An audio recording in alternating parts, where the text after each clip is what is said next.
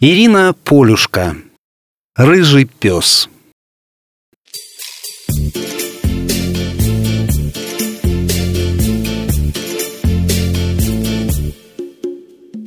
Жарко сегодня, подумал Сергей Валерьевич, переместившись из прохладной проходной в раскаленное объятие июля. На работе тоже было жарко. План горел. Подчиненные плавились и растекались от одного слова «надо». Шеф метал молнии не хуже поднаторевшего в этом Ильи. За грудиной с утра противно ныло. Боль усилилась. «Запишись к кардиологу», — прошептал внутренний голос, но его прервал полукрик, полустон — и не дошедший до врача пациент, схватившись одной рукой за сердце, стал оседать. В голове стучал колесами поезд, глаза слепил какой-то фонарь, который медленно гас, пока тьма не накинул на него свой платок, как на надоевшего попугая в клетке. Проснулся наш герой на том же месте, где упал. От того, что кто-то заботливый сунул ему под нос майонезную банку с водой – «Попей, а то запарился поди в своей шубе». Пить и вправду хотелось. Он начал лакать, смешно заворачивая непривычный длинный язык. Мельком глянул на свои руки и увидел лапы, покрытые рыжей шерстью с грязноватыми, сточенными от беготни когтями. При дальнейшем осмотре был обнаружен лохматый хвост с парой прилипших репьев, которые удалось скусить без особого труда. Почесал ногой за ухом, вроде удобно прошелся туда-сюда. Остановился у витрины магазина и некоторое время изучал двор терьера средних размеров, стоявшего по ту сторону стекла. «Да это я!» — осенило вдруг. И вспомнилась веселая песня Высоцкого про то, как «мы, отдав концы, не умираем насовсем». «Ладно, хоть не паук». Эта мысль грела изнутри и дарила хоть какую-то надежду. Ноги по привычке принесли его к проходной. Мимо шли сотрудники. Пес заглядывал им в глаза, лаял, вилял хвостом. Никакого эффекта. А вот и жена. Люся. Идет медленно. Взгляд отрешенный. Грустит. Подумал четвероногий. Подбежал, ткнулся лбом в знакомую маленькую розинку возле коленки. Женщина наклонилась и погладила его.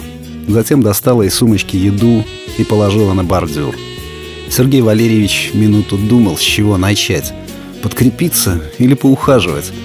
Выбрал второе, но знакомая фигурка уже исчезла за турникетом, а его охрана не пустила. Вернулся, съел бутерброд с ароматной колбасой. Запивая из лужи, мысленно поблагодарил свою любимую, дворника со шлангом и неведомую религию, давшую возможность. Или много возможностей. Потом лег в тень под деревом и стал ждать вечера, погружаясь в полудрему и воспоминания. Жили они дружно, никогда не ссорились. Жаль только, что детей не получилось. Супруга всегда старалась чем-то его порадовать, словом, жестом, маленьким подарком, а он отвечал ей любовью и заботой. От этих приятных мыслей и уютной сытости пес уснул и чуть не проспал конец рабочего дня. Людмила улыбнулась, когда он снова подбежал и потерся о ее ногу. Встречи и провожания длились неделю, пока настойчивого ухажера не пригласили в гости. Дома почти ничего не изменилось. Появилась лишь небольшая карточка в рамке с траурной лентой. Бывший хозяин прилег на коврике в прихожей. «Как хочется остаться», — подумал он. И жена, угадав его мысли, сказала, «Оставайся, мне так плохо одной». Прошло два года. Сергей Валерьевич имел вид сытый и ухоженный. Почти такой, какой имел в человеческом облике. Люся часто и подолгу разговаривала с ним, подробно пересказывая все события минувшего дня, а он внимательно слушал, смотрел в глаза и выражал эмоции по поводу услышанного. Скалил зубы и рычал, если речь шла о несправедливых обидах, по собачьи улыбался добрым вестям. Летним вечером трубах послышалось бодрое бульканье. Возобновили подачу горячей воды после профилактики. А ночью коврик под вахтером подмок. Виной тому был тонкий, но юркий ручеек из ванной. «Эх, не сменил я вовремя трубу», — подумал пес и рванул в спальню будить хозяйку. Покусывать за палец ноги, тянуть за угол простыню, скулить. Та удивилась, но пошла за ним, перекрыла воду и позвонила в аварийку. На вызов явился сосед Егорыч. Так совпало, что была его смена. После развода он дежурил часто, подменял всех, кто попросит. Работа отвлекала от дурных мыслей.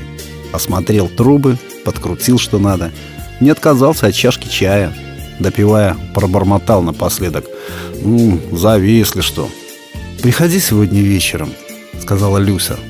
«Два года, как мужа не стало, а мне помянуть его не с кем». Гость позвонил в дверь ровно в шесть. Букеты одеколон соревновались, кто лучше пахнет. Бутылка дорогого сухого вина соответствовала важности момента. Модный льняной костюм сидел не хуже, чем на киноактере. Людмила поставила на стол закуску и достала из холодильника водку, которая сразу вспотела, словно ей одной было жарко и слегка неловко. Посидели. Выпили, не чокаясь. Пару раз ткнули вилками в тарелку. Сергею Валерьевичу было приятно, что говорили все больше о нем и вспоминали хорошее, что Егорыч не лез к Люсе и не нахальничал, только взял ее маленькую руку в свою большую, чтобы унять дрожь, когда жена всплакнула по безвременно ушедшему. Вино до конца не допили, а водку вообще не тронули.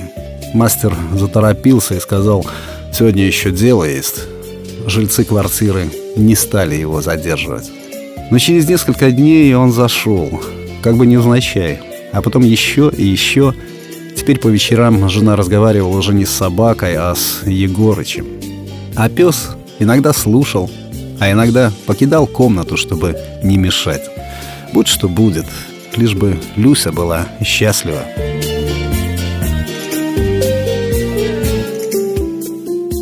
Текст читал Сергей Красновород.